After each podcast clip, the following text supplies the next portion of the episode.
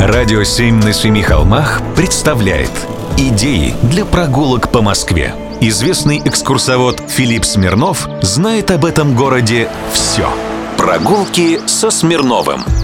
Здравствуйте. В Москве во второй половине 19-го, начале 20 веков было несколько мест, где ночами шла карточная игра.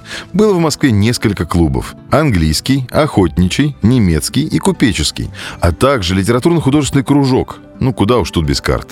В каждом клубе состояло от 300 до 800 членов. Платили членские взносы. Но на самом деле доходы общественных клубов пополнялись главным образом от игры в карты – на эти картежные деньги и капиталы на развитие этих общественных организаций накапливались и помещения арендовались, а потом и собственная недвижимость приобреталась. Официально считалось, что в клубах играли по маленькой. Однако, по слухам того времени, Михаил Морозов, например, умудрился проиграть за ночь миллион рублей.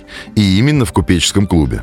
Купеческий клуб был создан в 1786 году в Москве и до 1909 года находился в бывшем особняке графа Салтыкова на Большой Дмитровке, который потом стал кабаре «Максим». А в 1926 году там же обосновался музыкальный театр Станиславского и Немировича Данченко.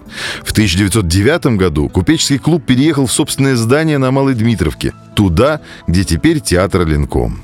А еще в купеческом клубе бывали балы. И говорят, что это было главное предназначение клуба – сыскать дочурки хорошую партию. Купчихи приходили на них со своим, со сладостями и компотами. Сидели в уголке и смотрели, как их дочки танцуют. Может, кого подцепят. Вестингов так описал одну сценку. «Да зачем же вы даете пастилу Елене Сидоровне? Теперь так жарко, ее замучит жажда. Ей бы надобно было чего-нибудь прохладительного». «Нет, я сильно как разопрела», — ответила дочка и начала махать на себя платком. «Аленушка, сядь», — сказала ей маменька. «Маменька, я нисколько еще не уморилась. Не люблю сидеть».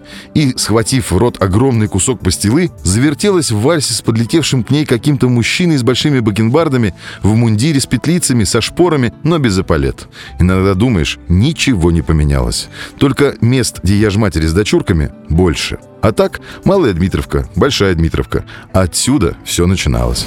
Прогулки со Смирновым. Читайте на сайте radio7.ru. Слушайте каждые пятницу, субботу и воскресенье в эфире «Радио 7» на Семи холмах.